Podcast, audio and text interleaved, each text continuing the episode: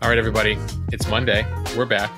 I hope you're back. I hope everyone had a good weekend. It's Monday, August 21st. You're listening to the Mo News podcast. I'm Mosheh Oinounou. And I am Jill Wagner. This is the place where we bring you just the facts. And we read all the news and read between the lines so you don't have to. Jill, were you up in Adam early to watch that uh, World Cup finale on Sunday? Moshe, I overpromised and underdelivered. I had a wine tasting Saturday night, which meant I was not getting up early to watch soccer.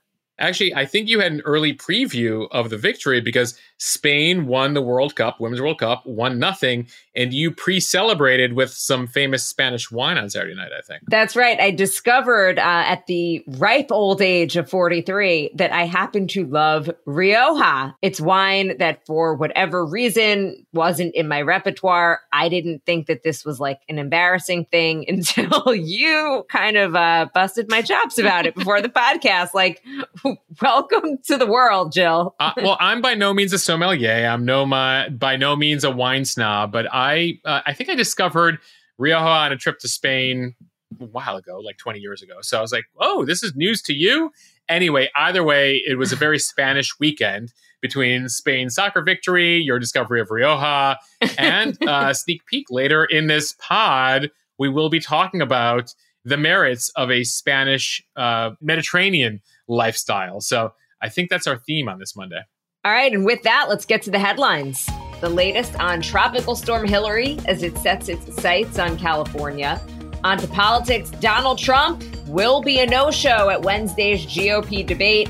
We've also got some new poll numbers that show who's in second and third place behind the former president. Back to that wild weather 400 fires are raging in Canada. Thousands of people have been forced to evacuate. And in Maui, President Biden set to visit the island today as the death toll from the fires there continues to climb. Onto the U.S. border with Mexico, illegal border crossings increased in July after dropping sharply in the months prior. And American cities are struggling to handle the influx of migrants to space. Russia's spacecraft has crashed into the moon, ending its bid to reach the lunar South Pole. Wah wah. And back here on Earth, the secrets of a Mediterranean lifestyle. You've heard about the diet. The lifestyle is really where it's at, Jill. And Moshe's on this day in history. Jill, we tell you why the Mona Lisa actually became famous. It's due to a uh, interesting theft more than 100 years ago, and the true story of Christopher Robin of Winnie the Pooh fame. All right, let's get to it. Tropical storm Hilary made landfall over the Baja California peninsula on Sunday, pelting the area with intense rain and heading toward the U.S. southwest, where forecasters warned of life threatening and catastrophic flooding. As of this recording on Sunday evening, we are already getting reports of at least one person killed in that storm in Mexico. But this is a very rare event, a tropical storm over the United States Southwest, and meteorologists have been warning people to take this very seriously. Although Hilary had been weakened over the last 48 hours as it neared land, it is still set to be the wettest storm ever to hit the U.S. Southwest. That's according to the National Weather Service. Hilary set to dump vast amounts of water on many parts of the area that are more accustomed to dry conditions. We're talking places like Palm Springs, California, which typically gets about 4.6 inches of rain in an entire year. Well, that area could receive six to 10 inches from just this one storm. California's Death Valley, which receives only about 2.2 inches of rain per year, could get about three to four inches from just this one event. In LA, the mayor, Karen Bass, urging residents in the city to stay home as the storm passes and we're already hearing about some flooding in inland California just from the outer bands of the storm. Yeah, rain and flooding are the biggest risk from Hilary, with particular risks to the desert, the mountains. Already, roads have turned into rivers in Baja California, and they expect similar impact. We're starting to get those pictures late Sunday night. Jill from California. A year ago, Death Valley, California saw 1.7 inches of rain. That was actually the rainiest day on record for that area. It caused major floods and forced the closure of all roads in the park, according to the National Park Service. Back in 2014, Phoenix saw massive flooding, you know, cars underwater from three inches of rain. Think about pouring water on a very, very dry sponge. It just trickles off. That's the desert. The desert areas of Arizona, California, uh, Nevada, there can only take about a quarter inch of rain. Otherwise, the rest of it just stays on the surface and the land isn't flat. So it'll flow down to certain areas, the uh, Vegas Strip actually being one of them. They don't have the drainage they need. And so we got a bunch of questions over the weekend saying, how could flooding happen from two inches of rain? Well, meet Southern California. So Hilary is a big storm. It's roughly the size of the state of Arizona as it moves its way up north. You have to go back to 1939 for the last example of a tropical storm directly hitting Southern California. Of course, this one hit Baja first, so it wasn't a direct impact into LA, but it's still expected to drop a lot of rain here. So uh, this is a fast moving storm fast moving situation. We'll keep everyone up to date on what's developing over on the Mo News Instagram account. And Moshe, as if these storms aren't enough in California, it was a rough weekend. A magnitude 5.1 earthquake shook parts of Southern California on Sunday in Ojai. Um, no reports, though, of, of serious damage or injuries. Yeah, not one plague, but two plagues in Southern California. Ojai, of course, near Santa Barbara, Montecito, a beautiful area. Some people from Ventura County writing in, being like, "Yeah, we had to get involved in the action as well up here in Ventura." So uh, let's let's hope that uh, God holds back on the locusts or any other plagues for Southern California over these next couple days. All right, let's talk politics. We're just about 48 hours away from the first Republican presidential debate on Wednesday night. And as expected, Donald Trump will be a no show. Trump writing on Truth Social The public knows who I am and what a successful presidency I had. I will therefore not be doing the debates, in all caps, he wrote.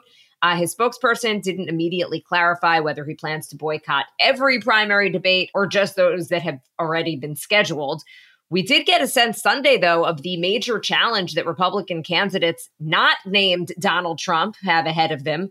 This new poll from CBS News out this weekend shows the former president now has his largest lead over his rivals, despite or maybe because of his recent legal troubles. In fact, most of his voters say that those troubles are one of the reasons that they're going to support him. According to that poll out on Sunday, Trump has 62% of the likely GOP primary vote DeSantis is trailing at 16%. That is a 46 point lead over the Florida governor. The rest of the field is in single digits. Vivek Ramaswamy, he is in third with 7% of the support. Former Vice President Mike Pence has about 5%, and Senator Tim Scott is at 3%. And Moshe, as I mentioned before, about 73% of Trump voters uh, say that his legal fights are actually one of the reasons for considering Trump.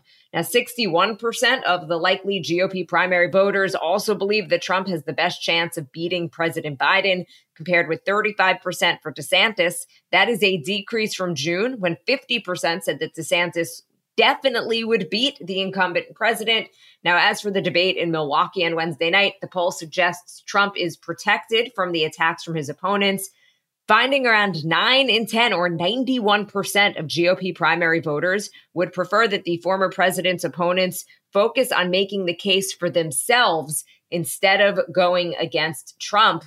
We're looking at you, Chris Christie. So, right now, eight candidates have qualified for the debate, but again, Trump is skipping it. So, it appears that just seven will be on stage. A few more are trying to qualify by tonight. Trump, meanwhile, doesn't want more attention on the rest of the field, and he's going to be looking to do an interview with former Fox host Tucker Carlson, who had been fired. He's looking to do that during the debate. So basically, an extra shot at Fox News, uh, which is putting on the debate. Yeah, Fox News executives have been trying to meet with him, begging him to uh, appear at the debate. It appears now officially over the weekend. Not going to do it, and going to do and potentially counter program with uh, their least favorite anchor, who they fired just a few months ago. So it appears there'll be seven on stage Ron DeSantis, Nikki Haley, Vivek Ramaswamy, Tim Scott, Chris Christie, Doug Burgum, the uh, governor of North Dakota, who uh, gave people $20 gift cards in order to qualify, and former VP Mike Pence. Three more say they're qualified. We'll find out later today from Fox. That includes Miami Mayor Francis Suarez, one time CIA spy and former Republican Congressman Will Hurd of Texas, and former Arkansas Governor Asa Hutchinson looking to be on the stage as well. Chris Christie trying his best to call Trump basically a chicken uh, to get him on stage. It does not appear to be working. It will be fascinating to watch this. Uh, this will take place 9 to 11 p.m. Eastern Time, Wednesday night. We'll have coverage on the Instagram account. I'll actually be doing live streaming coverage on uh, our premium account, Jill. I did this a bit during the State of the Union earlier this year where I watched it along with the audience and tried to give people commentary insight as uh, that of the Union was happening. Uh, this go around, we're going to try it over on the premium Insta uh, with the presidential debate. So make sure you're a member, you're signed up, and you're following the premium account. You can do that over at mo.news slash premium. We're also, by the way, Jill, putting together a bingo card uh, for the debate, a realistic one and a fun one. So look out for that as well. But back to that poll regarding Trump, uh, looking at the numbers a little deeper. So you noted 62%, nearly two thirds of Republican primary voters nationally say uh, they'll vote for him right now. When you break out those numbers, 32% are not considering other candidates, meaning 32% uh, are his voters. Then you have about 30% who say they're still looking at other candidates, which means Trump has a floor of 32% which means you basically need everyone in the field except for one or maybe two to drop out for anyone else to have a chance at him, uh, given the floor he has here. One of the other notable numbers that came out and certainly got a lot of reaction on our Instagram account was asking Trump voters who they trust for reliable information. They found that Trump voters look to him 71% for reliable and truthful information, more than their family and friends, which is about six out of 10 Trump voters, and more than religious leaders and other folks in their life. So, pretty remarkable the sense of trust that Trump voters continue to have in him. Uh, and that comes despite, or as you noted, uh, and the poll notes, because of the legal issues. They view him as a victim here, being victimized, and feel like they need to have his back. And it comes, Jill, as an interesting case was made over the weekend by Michael Luttig, he might be familiar to some folks as a former federal appellate judge, a prominent conservative, uh, very close to Bush, very a long time Republican, and former supporter of the president. He came out over the weekend and argued that the 14th Amendment of the Constitution should disqualify former President Trump from ever returning to be president. He called for secretaries of state and officials across the country at the state level to look at the 14th Amendment before they determine whether Trump is qualified to be on the ballot. For those unfamiliar, the 14th Amendment uh, is in the Constitution and has a provision that excludes from future office anyone who is engaged in insurrection or rebellion or given aid or comfort to enemies of the U.S. government. Just last week, two members of the Federalist Society, that's another very conservative legal organization, uh, also put out a law review article to this effect, uh, saying that you know at the state level, uh, secretaries of state could determine that Trump might not be qualified given what he's been accused of, given what's happened, given that he's facing not one but two indictments just related to election interference. Uh, and Luttig and and the others say there that uh, they wouldn't be surprised if this gets determined at the Supreme Court in terms of uh, Trump's qualifications and whether he actually qualifies to be on the ballot here. So that's something for people to be on the lookout for. Moshe, we've got a lot to get to in this podcast, but we want to talk about a new partner that we have that is amazing for everyone with a small business out there or those who are ready to launch their own startup. How does this sound make you feel? Like I'm rich, Jill. well, that is the sound of a sale using Shopify. If you're a business owner, you're always looking for a solution to get your product to as many people as possible. Well, Shopify is the commerce platform that is revolutionizing millions of businesses worldwide. Whether you're an entrepreneur making your way on Facebook Marketplace or even IPO ready, Shopify is the only tool that you really need to start, run, and grow your business without a struggle. And once you've reached your audience, Shopify is the internet's best converting checkout to help you turn them from browsers to buyers. We hope to have some Mo News merch pretty soon, and we'll be looking to launch it on Shopify, cool mugs, shirts, etc. Well, right now there is a special deal for the Mo News community. Sign up for a $1 per month trial period at shopify.com slash Mo News. That's all lowercase. Go to shopify.com slash Mo News to take your business to the next level today. All right, now for one of our longtime partners here at Mo News, AG1, Athletic Greens uh, daily foundational nutritional supplement that supports full body health. I started drinking it last year. I've talked to friends about AG1. Uh, one described it as nutritional insurance, meaning if you have AG1 in the morning, you know you're covered for the day in terms of all your nutrients that your body needs. It's just one scoop of the AG1 powder with a glass of water in the morning. It's easy, it's quick, and it ensures you get over 75 important ingredients, including tons of vitamins and minerals, pre and probiotics for your gut health. Some in the Mo News community have told us it's helped them with mood support, boosted their energy. Uh, they've actually seen their skin and hair look healthier. So, right now, with your first purchase of AG1, Athletic Greens is giving Mo News listeners a free one year supply of their vitamin D and five free travel packs of the AG1 powder. You can visit right now, drinkag1.com slash Mo News. That is drinkag with the number one.com slash Mo News to take advantage of the offer. You can get a discounted monthly subscription. You can try it just one time for one month. Again, drinkag1, the number one.com slash Mo News for this special deal.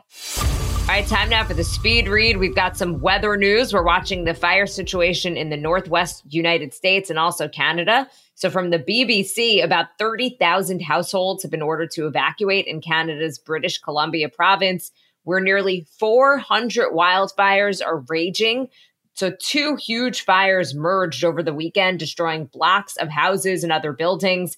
To the south, travel to the waterside city of Kelowna has been restricted, and smoke from nearby fires hangs over nearby lakes. Fires have charred homes in another city of about 36,000, and hundreds of miles north, a huge fire continues to edge towards the city of Yellowknife, which we told you about on Friday. An official deadline to evacuate that city, which is the capital of Canada's Northwest Territories, that lapsed on Friday. A local official saying later that day that nearly all the residents had left, either by car or by plane. The head of emergency management saying that evacuation is a matter of life and death, not just for the people in those properties, but also for the first responders who will often have to go back to try to implore people to leave. One resident telling the BBC that the fires came over the mountainside like, quote, an ominous cloud of destruction.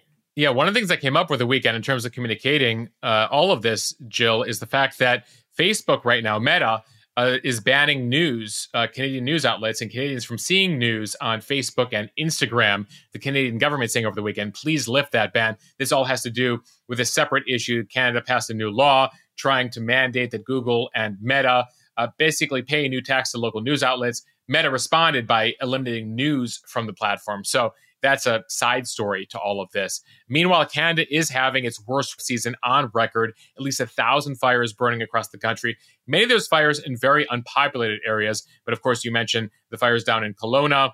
Uh, in British Columbia, as well as Yellowknife, uh, that are destroying dozens and dozens of homes.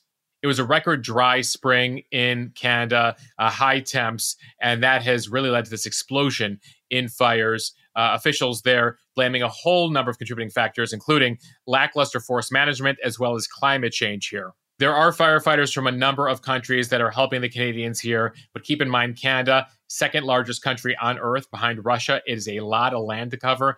And again, many of these places very uninhabited and uh, hard to get to.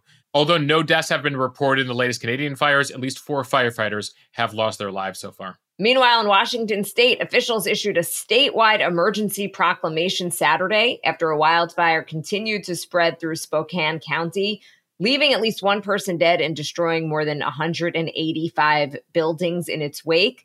The Gray Fire started in Washington around noon Friday, prompting evacuations and had burned through nearly 11,000 acres by Sunday morning, threatening the communities of Medical Lake and Four Lakes. So we're watching several fires across eastern and central Washington state today. And now to Hawaii. President Biden will be traveling to Maui later today alongside the First Lady to view the damage from the wildfires there that devastated much of the coastal town of Lahaina on the island and killed more than 114 people. Tomorrow marks two weeks since those wildfires. They've been mostly contained, but they are still burning to a certain extent on the islands there. Officials on the island over the weekend say their house by house searches are now about 85% complete. There's up to a thousand people still unaccounted for, but even state officials say they don't have a great count, that many people were reunited but then didn't follow up with the state. So it's hard for them to cross everyone off the list. They still have about 15% of the homes of Lahaina to go through. Uh, those homes, bodies, very sadly reduced to ash. So they have dozens of cadaver dogs trying to go through all of it. It has made IDing bodies uh, challenging. They have been asking for people, uh, loved ones of the missing, to uh, give DNA samples so they can try to do uh, some matches there. Keep in mind when you look at these deadly fires, the most recent fire that was the deadliest uh, in modern American history until this Maui fire was the one in Paradise, uh, California, just about five years ago. In Northern California, there, they were still IDing victims months after that fire, just because of how long this process takes, tracking down the initial people who were missing, crossing people off the list. And to some of the questions I'm getting from some of you, that's one of the reasons why this is going to take a long time in Maui. Now to the latest on the border from Reuters. Arrests for illegally crossing the U.S. border from Mexico soared 33% from June to July, according to U.S. government figures released Friday that reverses course after a plunge that followed the introduction of new asylum restrictions back in May. President Biden's administration still insisting that its carrot and stick approach of expanding legal routes while imposing more punitive measures on those who enter illegally is working. It noted that illegal crossings were still down about 27% from last year and were well below the days that preceded the new immigration rules. The increase from June to July was driven by a larger presence of families traveling with children, nearly doubling to more than 60,000 arrests. So up from the previous month, down from the previous summer. So everyone wants to look at the numbers that uh, tend to reinforce their arguments. As far as the specific numbers here, the Border Patrol stopped migrants 133,000 times in July along the U.S. southern border. That is up from 100,000 stops in June, but down from 182,000 stops last July. Now, crossings were widely expected to increase when those pandemic related asylum restrictions ended in May but they fell actually uh, just after that. The Biden White House initially taking credit there that some of their new measures were effective. The U.S. is facing a lot of pressure from migration from South America, which had dropped initially in the spring, but was back up. Through the first six months of this year, nearly 250,000 migrants have crossed an area called the Darien Gap down in Panama. That is a jungle clad route separating Panama and Colombia very dangerous, but become extremely popular as you've now seen millions of Venezuelans leave their country as that nation has fallen apart. Uh, you also have Ecuadorians. Uh, there's a lot of instability down there. Also, Haitians who make their way to South America and then go uh, landbound through Central America. Also, there are migrants who come all the way from Asia and Africa to South America again and then travel by foot across the Darien Gap up through Central America up through Mexico. And that's part of the huge issue the U.S. is facing on its border. And it comes as cities across the U.S. are struggling to deal with the surge in migrants. New York City's largest relief center for migrants opened Sunday on Randall's Island, where officials say there will be enough space for up to 3,000 new arrivals. The tent facility is designed to house adult asylum seekers, and its opening comes as city officials report more than 100,000 migrants have passed through New York City since last year, about 58,000 of whom remain in the city's care. City officials have deployed buses to help transport people who are staying in the tents between the island and Manhattan or Queens and said that security guards will be stationed at the space around the clock. So, New York officials are estimating they'll spend about $4 billion in housing and services for the new migrants by the end of next year. The mayor of New York, Eric Adams, has been complaining about the White House, the lack of assistance financially and logistically that uh, federal officials are giving New York City. He's also calling on the White House to grant work authorization to the new arrivals. Right now, they're not allowed to work, so they can actually provide for themselves, and it's not New York taxpayers doing so. From the AP, a Russian spacecraft crashed into the moon after it spun into an uncontrolled orbit. This is according to the country's space agency. The Luna 25 pilotless spacecraft was aiming to be the first ever craft to land on the south pole of the moon an area where scientists believe that there could be important reserves of frozen water and precious elements. It had been expected to land today. The country's space agency releasing a statement saying that the apparatus moved into an unpredictable orbit and ceased to exist as a result of a collision with the surface of the moon. The Luna 25 was in a race with an Indian spacecraft, which had been launched on July 14th They were looking to be the first to reach the South Pole. The Indian craft is taking a longer route and is set to try to land on the South Pole of the moon on Wednesday. So the Indians actually crashed one to the moon a couple years ago. So we wish them luck this week with Take Two. That lunar mission by the Russians was actually the first time the Russians have launched a moon mission since 1976. That's back when it was the Soviet Union. Only three governments, by the way, have successfully uh, conducted moon landings. That's uh, the US, China, and of course the Soviet Union back in the day. But of course, the US, the only one to land people on the moon. The moon launch here is a pet project of President Vladimir Putin. A key to his arguments about making Russia a space superpower again and competing against the West. And you mentioned the lunar South Pole of particular interest. The idea is that there's ice there. That's frozen water that future explorers can use to transform into air, oxygen that we can breathe, and rocket fuel. The theory is that we can build bases on the South Pole of the moon. They can be self sustainable off that frozen ice, and then we can then launch missions to Mars from there. So we're going to watch the Indians on Wednesday. The U.S. is set to land people back on the moon in the next few years, uh, actual humans, not just a rover like the Russians and Indians. And that's something we'll watch the Artemis mission in the coming years. Uh, though keep in mind we're using a refurbished rocket. We got a few questions uh, on the Instagram from people who are saying, "Wait, we used to land on the moon. Why is it so hard now?" And I'm like, "Well, it's a couple things, but mainly we don't want to spend as much money anymore." Uh, we lost institutional knowledge for like not doing it for 40 years.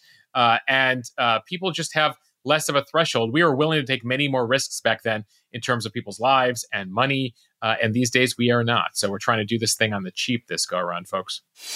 From the San Francisco Chronicle, the self driving car company Cruise agreed to slash its driverless taxi operation in San Francisco by half on Friday, following reports of two separate crashes involving its vehicles.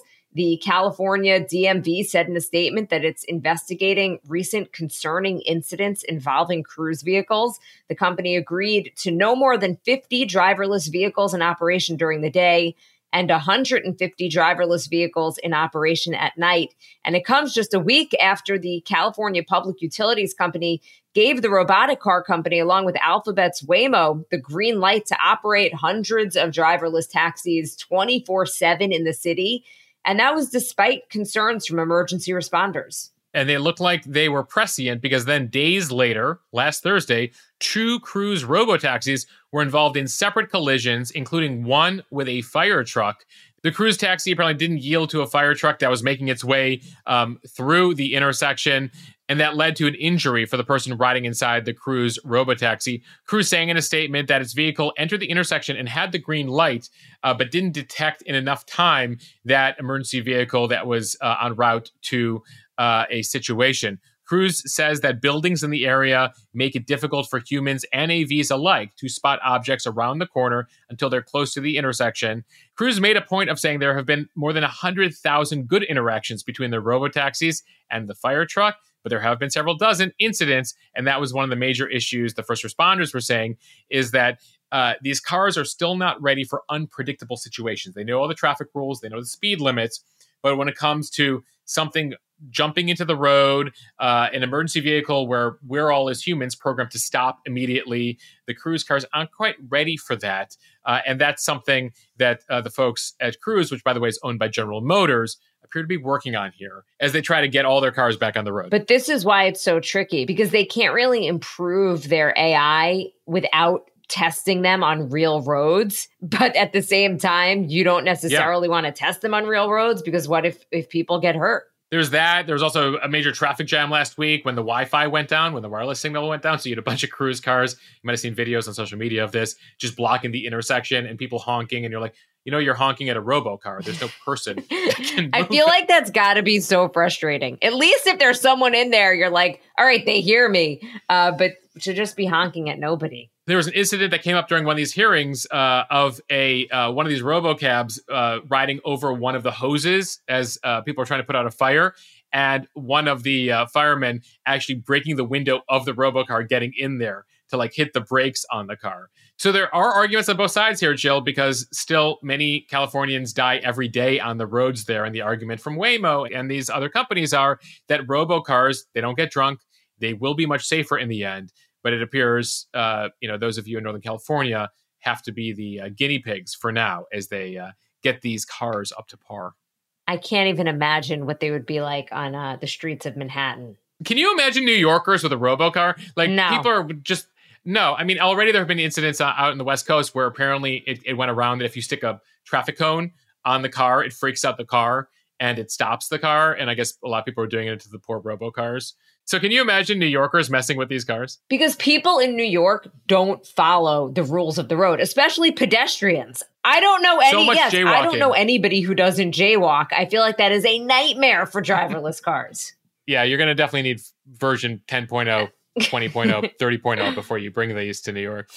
All right, from Insider, you've probably heard about the Mediterranean diet as the secret to a long life. Well, how about the Mediterranean lifestyle? Okay, having this lifestyle, even if you don't live in the Mediterranean, could reduce your chances of dying, including from cancer and cardiovascular disease, according to a new study. So, the Mediterranean diet has long been lauded as the gold standard of healthy eating. It emphasizes vegetables, fruits, whole grains, olive oil, fish, as well as wine in moderation. Jill, it's that Rioja you were just talking about. That's a Mediterranean wine right there. That's what it's all about the Mediterranean diet and uh, minimal amounts of red meat, highly processed and fried foods, refined grain, sugar, and saturated fat. So, a Mediterranean lifestyle is more than just the diet, though. It involves eating with loved ones and taking the time to savor food, resting and sleeping enough. Maintaining strong social connections and exercising regularly. This is according to the authors of the study published by the Mayo Clinic Proceedings. Researchers found that adults in the UK who lived a Mediterranean lifestyle had a 29% lower risk of dying from any cause and a 28% lower risk of dying from cancer than those who didn't. People who adhered to the lifestyle's emphasis on rest, exercise, and socializing with friends in particular had a lower risk of dying from cardiovascular disease. It's all about the social relationships. Yes, and the shorter way of saying this is eat your fish, eat your beans, eat your olive oil, and don't work too hard. Everyone just take a deep breath, like those good folks in the Mediterranean. So this study apparently looked at nearly 111,000 people between the ages of 40 and 75 from a population-based study in the UK. The participants were scored according to whether they followed the Mediterranean style diet, how they ate, such as limiting salt, drinking healthy beverages, as well as their social habits. Nine years later, 4,200 of the participants had died, 2,400 from cancer, 730 from cardiovascular disease. The researchers found that those who followed the Mediterranean lifestyle most closely, particularly the third category, exercise, rest, social habits, had the lowest risk of death. So that resting part appears to be key. What people like to call the mid-afternoon siesta in Spain. Uh, they have names for it across the region. Prioritizing sleeping six to eight hours a night. You know, oftentimes in the middle of the day, if you're ever a tourist, uh, if you're an American and traveling abroad there, and you try to check out shops in uh, Greece or in Italy in the middle of the day, they'll be closed for lunch for a couple hours. That's that midday siesta. I think uh, it's time for us to adopt this at Mo News. How do you know that I'm already not adopting it at Mo News?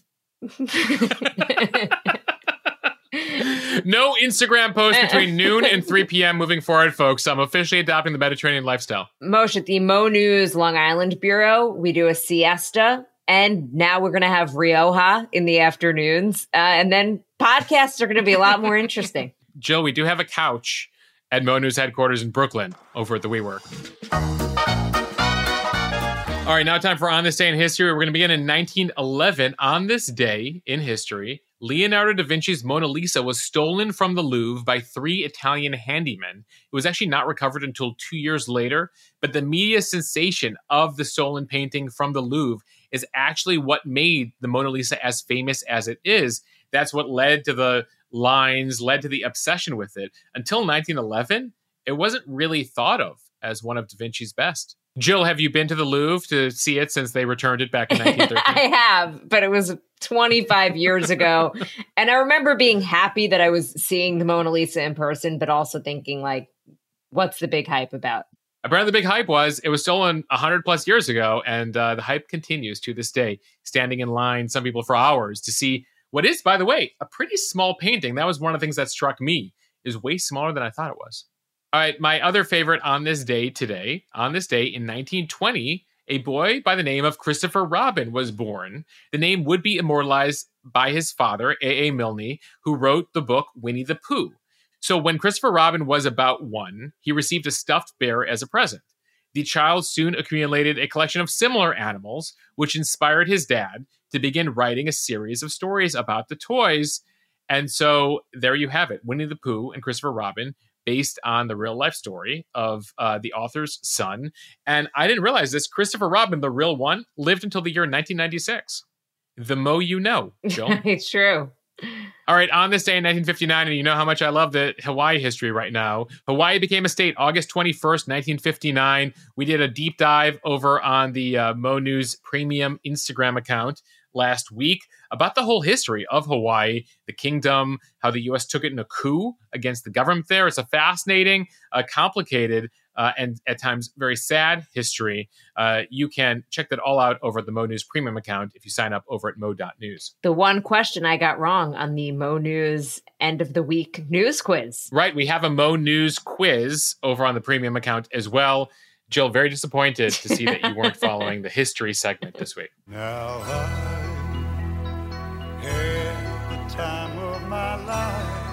All right, and finally, you recognize that music? On this day in history, 36 years ago, Dirty Dancing, starring Patrick Swayze and Jennifer Grey, premiered in theaters. Jill, I've dug up a bunch of fun Dirty Dancing facts for you. Are you ready? Yes, please. All right, so number one, the film's title was almost changed to I was a teenage mambo queen because Dirty Dancing caused authorities in Canada to think that it was a porn film. I thought you were going to say it was almost changed to I carried a watermelon, but I, was a teenage oh, mambo queen is a terrible name. Dirty Dancing is is so much better. There was actually going to be rated R, and they tried to bring it down because remember, there's I mean, there's some you know uh, pretty adult themes in the film but Dirty Dancing stuck, thankfully, despite what the Canadians thought. The, it, by the way, Dirty Dancing, not a porn, for those of you who somehow haven't seen it. All right. Second fun fact about Dirty Dancing Patrick Swayze almost turned it down because he had a serious knee injury sustained during his Broadway days. His resume even read no dancing. And so he was very concerned that he would actually be able to play the part. They were actually looking at Val Kilmer, for the part at the time. Couldn't imagine that movie without Patrick Swayze. By the way, Swayze was 37 when he shot that film. Feels younger, right? He does, Mosheh, and that actually makes me happy because I feel like I always find out that actors that I think are my age are like 20 or 21. So I, this is actually refreshing. Good.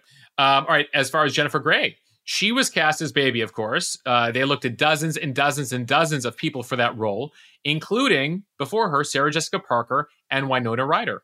So I actually think that Sarah Jessica Parker would have been okay in that role. Jennifer Grey was baby and she was perfect, but but I think Sarah Jessica Parker could have pulled it off. All right, two more fun facts for you. The scene in which Baby keeps laughing as Johnny, as Patrick Swayze, runs his fingers down her arm was apparently unscripted because it turned out in real life Grey was very ticklish and Swayze's annoyance was actually real because they were not supposed to do that as a re- repeated scene. And finally, Dirty Dancing almost didn't get made the MGM executive, Linda Gottlieb, who pitched it to everyone in Hollywood, was rejected 43 times for the film. She finally goes to a, a small company called Vestron, uh, which at the time was just a straight to video uh, company. And they give her $4.5 million to shoot a movie, which, by the way, is a very tiny amount. In fact, they couldn't even afford to shoot it in the area where it's set in the Catskills of New York. They went to a rural area of North Carolina to shoot Dirty Dancing. That I knew because I watched kind of like a behind the making of the movie, um, but I I never had heard about the title about being a teenage mambo queen. We endeavor to make everyone smarter here at Mo News. Quiz your friends. I was a teenage mambo queen. Have you seen it? It involves carrying a watermelon. All right, everyone. Uh, big thank you for listening to the Mo News podcast. If you like what you hear, share this with your friends. We'd really appreciate it. It will help us grow, it will make you look smart. Follow us and subscribe so you don't miss an episode, and review us in the App Store. And stay tuned for ongoing coverage of those fires, ongoing coverage of uh, Tropical Storm Hilary, as well as politics this week. And a reminder if you like what we're doing here, you can support us over at Mo News Premium and get access to that extra Instagram account, extra podcast, where we will be having that live coverage of the debate uh, Wednesday night over at mo.news slash premium. All right. Bye, everyone. Later. Thanks for listening to the Mo News Podcast.